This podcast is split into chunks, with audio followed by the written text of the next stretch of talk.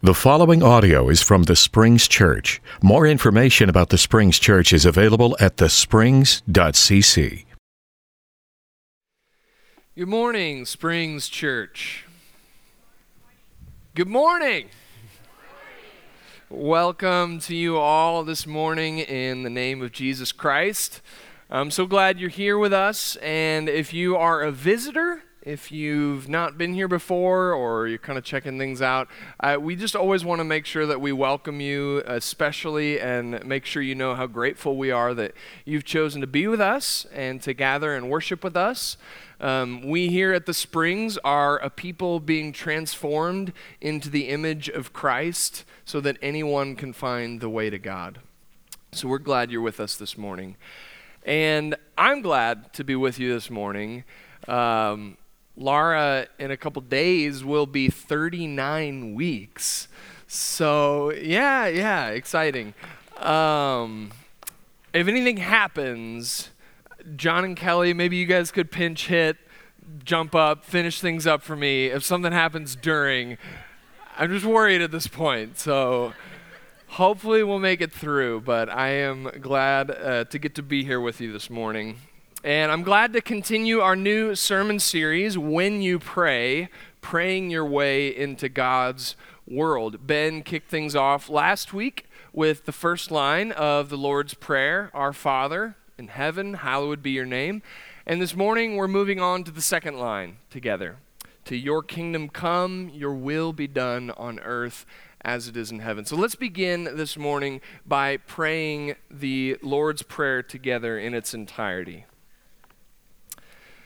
Our Father in heaven, hallowed be your name. Your kingdom come, your will be done, on earth as it is in heaven. Give us this day our daily bread, and forgive us our debts as we forgive our debtors. And do not lead us into temptation, but deliver us from the evil one.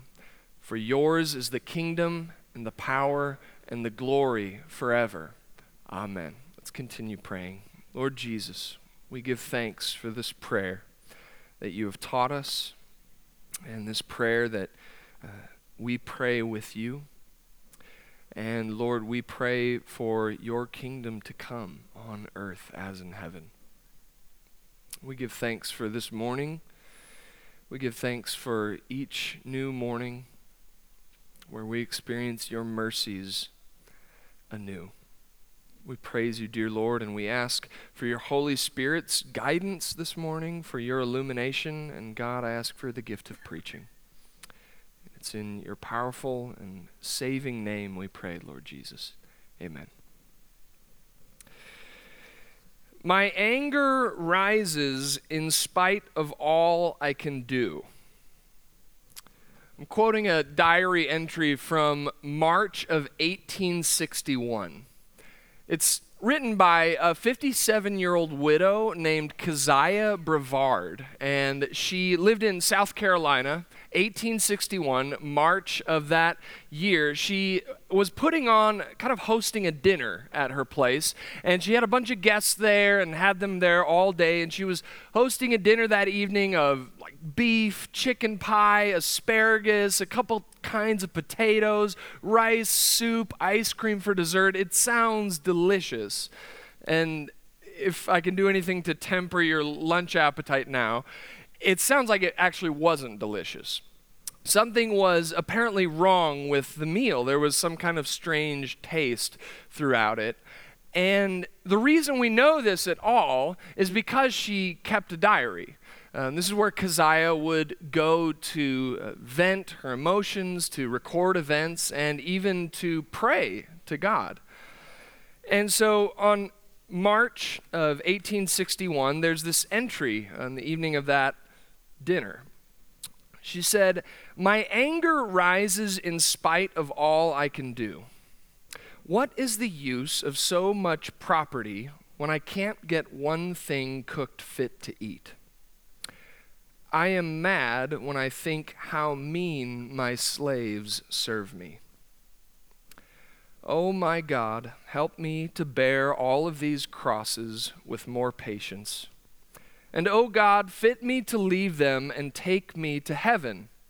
There is nothing on this earth worth staying one moment for if we can only get to a better home. Crosses after crosses is all I realize on earth. If you haven't picked up on it, Keziah was a slave owner. And this dinner was made by her slaves. And this diary entry happened in South Carolina, 1861, the year the American Civil War began.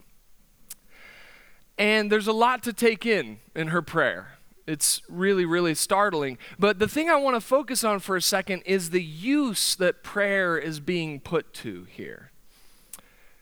Because Keziah seems to be using prayer to kind of regulate her emotions towards her slaves.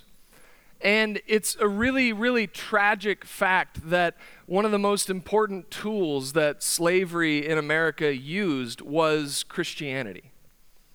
That, as Lauren Winner has written, she said, In the American South, there was no slavery without Christianity, any more than there was slavery without tobacco and cotton. And Winner has studied these prayers of 19th century slave owning women in their diaries. And one of the things she notices is not only are these women using the prayer to kind of regulate their emotions, but in a sense, they're using prayer to justify their participation in a slavery economy. Because one of the pro slavery ideologies at that time, or ideas put forth, was actually slavery is good. It makes the slaves happy, it makes the slave owners happy. It's a good, good thing for everybody. And so it was important for slave owners to have good emotions towards their slaves, to feel like more patient people. And so prayer here is not just about regulating Keziah's emotions, it is about praying for the validation of the political economy of slavery. Prayer, in other words, was part of the choreography of justifying slave enslaving black bodies. And this might seem like a strange way to start a sermon on prayer. You know, it doesn't really make us feel like going home to pray, perhaps.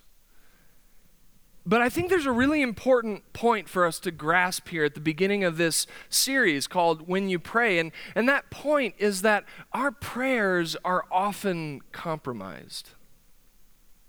Prayer, as, as Lauren Winner puts it, is a damaged gift. Prayer is an absolute gift from God. It is our ability to communicate with Him, to, to come before Him, to petition God, to praise Him. But prayer, like everything in the world, is also touched by sin and death, touched by the fall. And so it is a gift that can be used for good or for ill. It is a gift that can be aimed at good intentions and purposes and ends or towards something atrocious like slavery. And in fact, prayer as a damaged gift can be both of those things at the same time. It might be true that prayer made Keziah a more patient human being. It might be true that it made her a more patient and kindly owner of other human beings. But at the same time, it seems to have put her at ease with being an owner of other human beings. Our prayers are compromised. And let me just quote Lauren Winner one more time. When she says, Christianity became slavery's grammar. Slavery ventriloquized Christianity so fluently that many didn't see the impersonation going on. So she's saying that slavery made ventriloquist dummies of Christianity and its prayers which has to lead all of us, I think, to the question this morning in what ways are our prayers being compromised? You know, what evils or injustices are making ventriloquist dummies of us and our prayers? In what ways are we praying our way into unjust worlds rather than praying our way into God's world? Well, this is where I think the Lord's Prayer is good news. There is good news about prayer this morning, I believe. And the Lord's Prayer, if I think, if anything, can go some way towards healing this damaged gift of prayer. It is the prayer that Jesus taught us to pray himself. And we're two lines into that prayer this morning. So remember last week, Ben prayed, Our Father in heaven, hallowed be your name. And then this morning, Your kingdom come, Your will be done on earth as it is in heaven. So before we go any further, I think we got to pause for a second on an important word that's already come up twice in these first two verses. Our Father in heaven, your will be done on earth as it is in heaven. What do we mean when we talk about heaven, when we pray the word heaven? Heaven, I think we can say, is God's space or God's dimension, God's holy habitation. Heaven is the place that God created, heaven and earth, of course, and so he transcends both heaven and earth. They can't contain him or box him in. But heaven is the place God has chosen to dwell. Heaven is the place where God's glory is completely visible. Right? Here on earth, God's omnipresence is, is often hidden right? God is everywhere, but God is hidden here on earth. And in heaven, God's glory is completely seen. And in fact, Scripture often talks about heaven as God's throne. Heaven as God's throne, which I think is a really great metaphor because a throne, when you think about it, is separated from the subjects of the ruler sitting on that throne. But even in that separation, a throne is not just a chair, it is a way for that ruler to be intensely present to their subjects. So, heaven as God's throne, just because God is in heaven doesn't mean he's far away or far off from us. God is, in fact, because he's in heaven, enthroned, he is intensely present to us here on earth. And so we hear about heaven a couple times in the first couple verses of the Lord's Prayer. And this, I think, is important in that one of the ways the Lord's Prayer heals our prayer is that in the Lord's Prayer, Jesus teaches us prayer's order. Jesus teaches us prayer's order. Here's what I mean. I think many of the prayers that human beings pray begin often in distress. This is mostly anecdotal, but maybe you can kind of help me confirm or deny this. That a lot of the prayers, a lot of the people on the world pray most of the time begin with, God, help me out. God, I'm, I'm in trouble. Uh, save me from this. Uh, if you help me out, if, if you do this X, then I'll never do Y again. God, deliver me. And that's important. That's in the Lord's Prayer, right? Deliver us from evil, deliver us from the evil one. But notice the order. Jesus puts that at the end. Jesus knows that's, that's kind of our default human position is to pray from this place of distress and need and longing for help. In fact, if you look at the order of the Lord's Prayer, Jesus puts all of our personal needs in the latter half. Daily bread, forgiveness, deliverance from evil, all of that comes later, but Jesus starts with our Father in heaven. Jesus starts with your kingdom come, your will be done on earth as it is in heaven. And I think this order of prayer is important. Right? Jesus starts with our Father perhaps because as one preacher has said, we can't really pray, Your will be done, until we know that God is truly our Father. We can't really pray, Your will be done, until we know that God is our loving Father. And fathers' decisions and priorities and ways are often inscrutable to their children, especially young children, right? There are many things that Jeremiah just has absolutely no idea why I'm doing them, what priorities I'm setting, why on earth I would possibly want to do that. But we can trust a Father who loves us. We can trust and pray, Your will be done, when we know it is our Father in heaven. And then we get to Your kingdom come, Your will be done on earth as it is in heaven. Far and away, this is the dominant theme of Jesus' preaching the kingdom of God.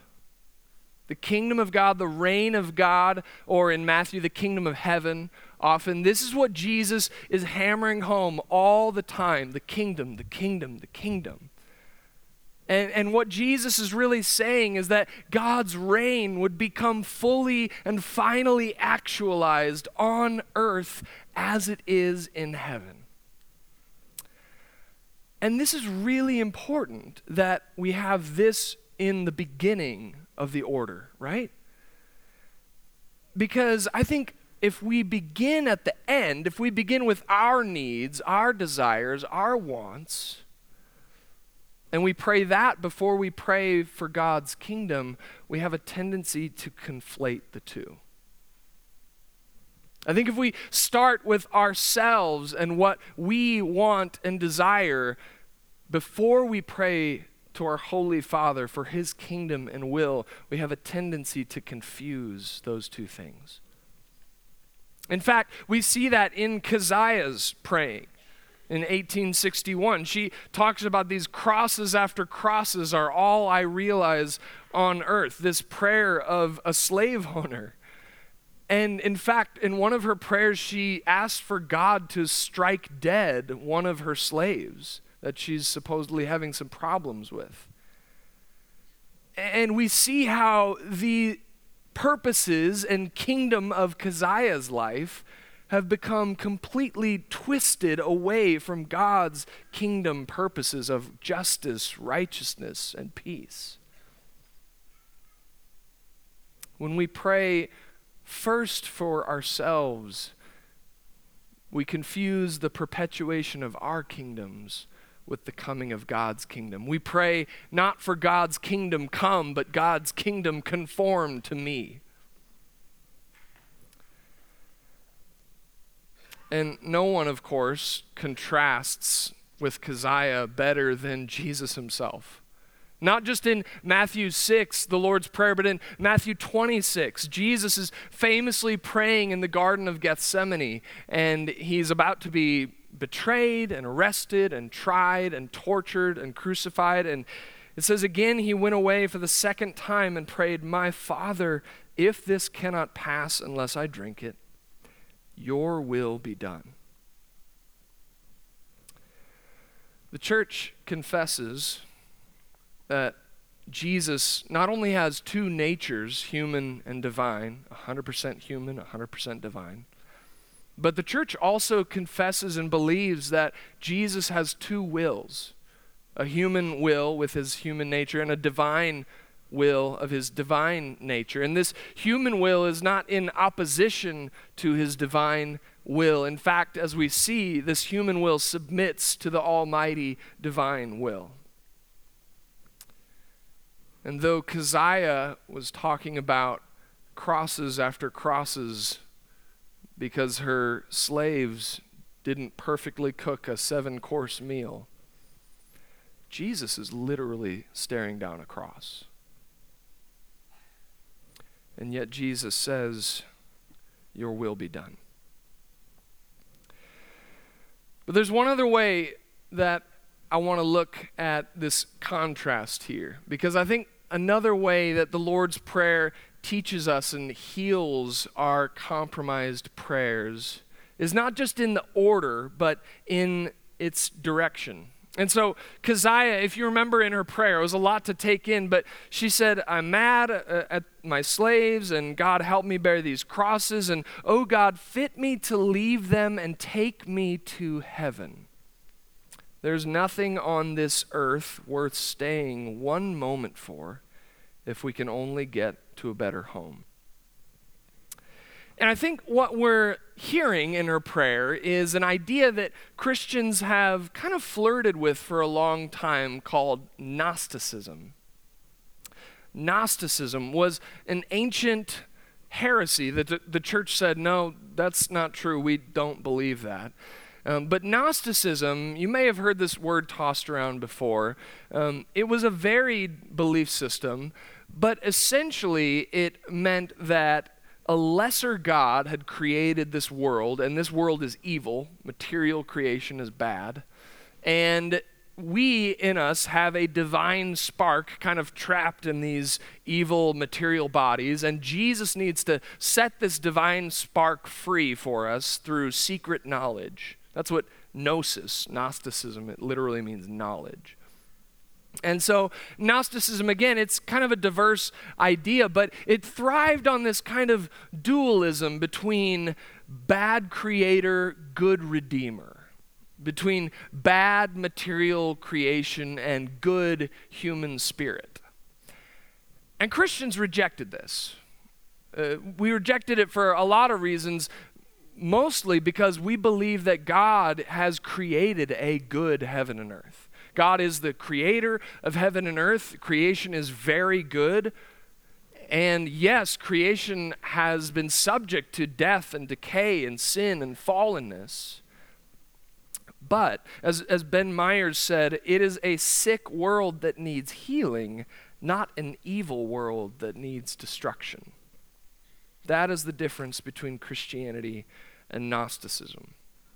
And yet, we've continued to flirt with this idea.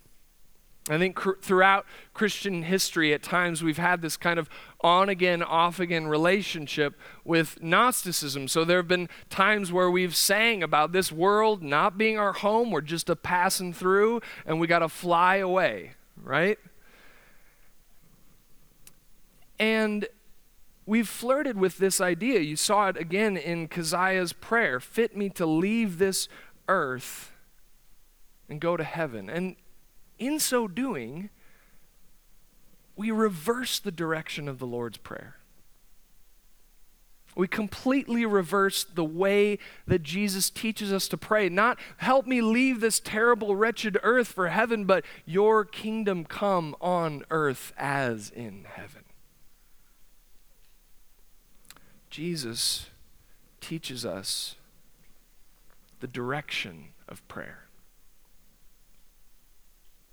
Jesus teaches us that we've been praying in the wrong direction. And that it's not, this world is not my home, I'll fly away, but it's, this is my Father's world and build your kingdom here. So rather than praying our way into God's world, at times we've been praying out of it. But when we begin to pray in the right direction, when we begin to pray in the right order, we begin to see that prayer is something that takes us not out of the world, but further and deeper into it. We begin to see what God is doing on earth, that this is a sick world that needs healing, not an evil world that needs destruction. And so we pray for this kingdom to come, and the kingdom has come in Christ and is coming, but the kingdom is contested. God has landed that decisive, victorious blow. And the enemy is in retreat, but the enemy is trying to do as much damage as possible on the way to defeat.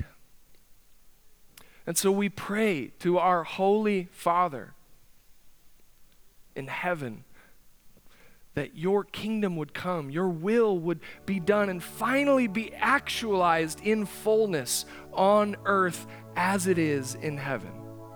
We pray, Come, Lord Jesus, quickly. that you would establish this consummate final reign of peace on earth as it is in heaven. We pray all of this in patience. We pray this with hope. We pray it by the Spirit powered perseverance that only God can provide. We pray these words as in heaven, so on earth. We pray together. May our prideful self regard give way to the eternal, self giving love of God, as in heaven, so on earth. Let's stand and pray together. May our turmoil and strife, wars and rumors of wars be overcome by the triune God of infinite peace, as in heaven, so on. May our hatred, racism, and fear of the other be defeated by the loving otherness of the Holy Trinity. May our trust in princes, senators, and presidents be liberated to trust Father, Son, and Holy Spirit. May our chains of greed, idolatry, anger, and lust be decisively broken by the crucified and risen Messiah. May our divided churches and embattled peoples unite to praise God with one voice in the Holy Spirit. And we pray together, may your kingdom come, your will be done as in heaven, so on earth. Let's praise him together, church.